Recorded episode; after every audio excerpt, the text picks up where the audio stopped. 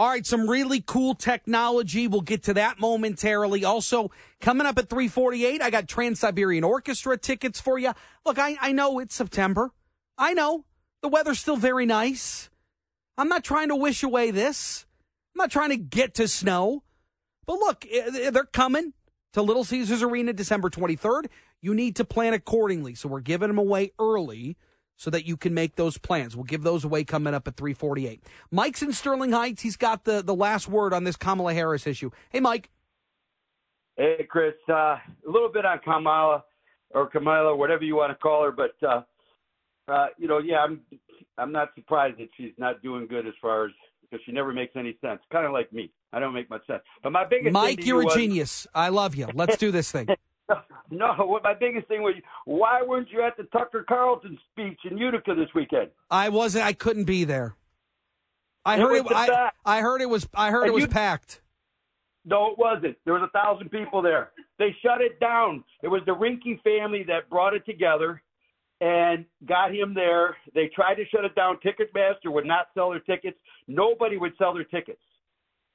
Okay, so they shut. They tried to shut it down. But the biggest thing is you made a comment earlier about Gretchen, or not so much Gretchen, but Michigan losing jobs.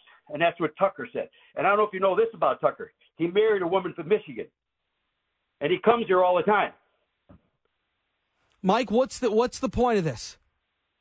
Well, I'm just telling you, you know, just but Tucker was he was awesome. He's just like the point is you, you had to be there. I can't even go over all the the points that he made about Michigan, and you know he travels this state from up north to Detroit to Sterling Heights, Utica. He's all over this state, and then on top of that, he says I interview a lot of people and ask them, "Did you vote for uh, Mrs. Whitmer?" And he can't get anybody. He can't find anybody in the state that voted for her. I, all right. I mean, I if you're going to a Tucker Carlson event, you probably didn't vote for Gretchen Whitmer. I, I, no, I appreciate the call, Mike. Thank you. Um, you know, when you're getting ready, you, Brian, you you had and had a surgery. You had your knee replaced a year ago now. Yeah, about a year, a little over a year. Yeah. It's a that that's a obviously an intensive surgery. You're you're you're there's there's so much that goes into that. Um, so the planning process, I have to imagine, is pretty extensive. I would think, absolutely, especially right? if you're the surgeon. Sure. If you're the surgeon, if you're if you're planning a surgery for anybody, you want to make sure that that you know, and, and again, knee replacements at this point are right. They they do a pretty good job with them. Absolutely. Right. And and, and there isn't a lot of variables in that part of the body. surgeries that are more complex, the more information you have, the better ahead of time the better I would imagine the surgery would if go. If you're dealing ultimately. with a heart, if you're dealing with the brain. Absolutely. If you're dealing where there's a lot of important components in a small area, in a small, compact area, the planning process is everything.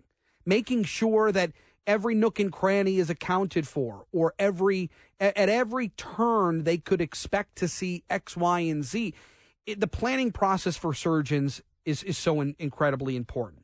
And now there is a new technology out there. It's an augmented reality technology that's being used to help surgeons not only diagnose particular issues, but then as they go in for surgery, they're really incredibly prepared because what what they see is they get these scans of let's say the heart. You get a scan of the heart, it can go 3D.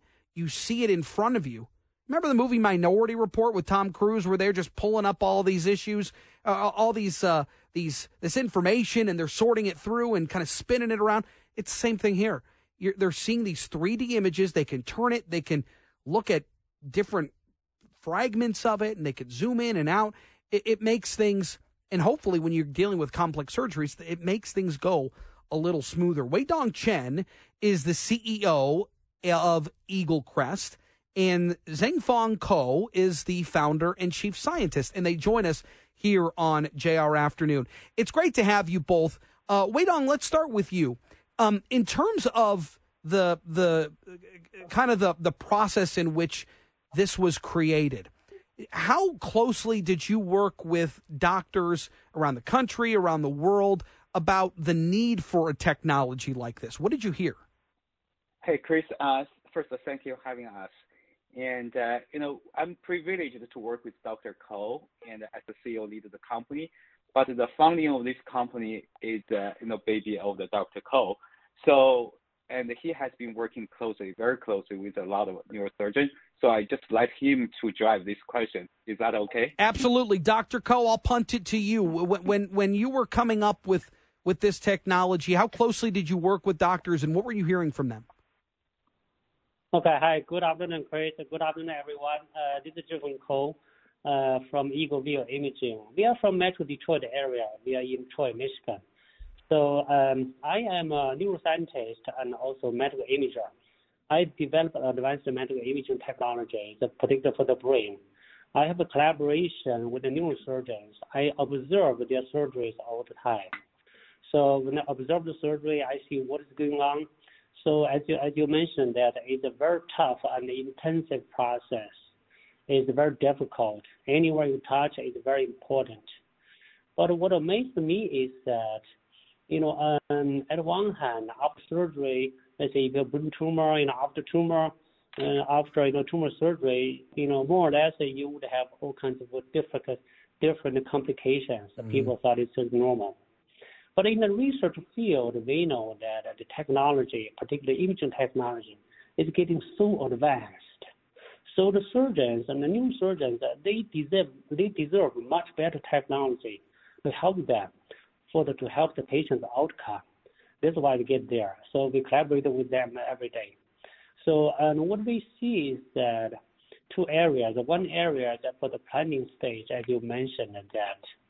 And so currently, amazing. The doctors are using 2D images to try to imagine what a 3D shape looks like. That's what they're doing right now.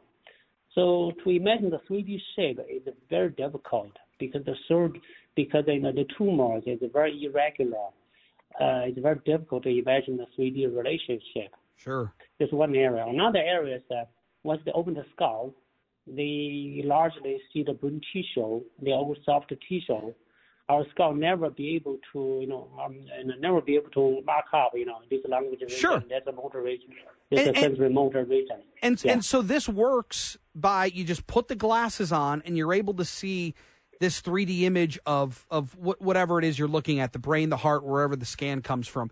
In terms of the application here, um, Weidong, it, it, how important is this technology in the hands of experienced surgeons and and and how does that change the the potential not only the diagnosis process but then eventually um, you know a, a, a more, more positive outcome on some serious surgeries?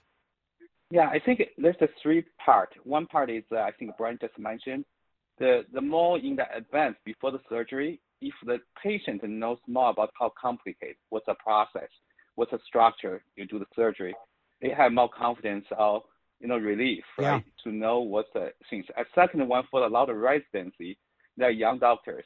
This will help them went through yep. uh, the surgery virtually before they really do the surgery. They can practice several times. Unbelievable. So they build up a confidence. When they open up the brain, right, they can see, you know, they already have some confidence. They know the route past the the functional, where the functional path, and that is you know, for the nerve. It's so incredibly important, fellas. I'm up against it. I appreciate the time. It's incredible technology. Got to take a break.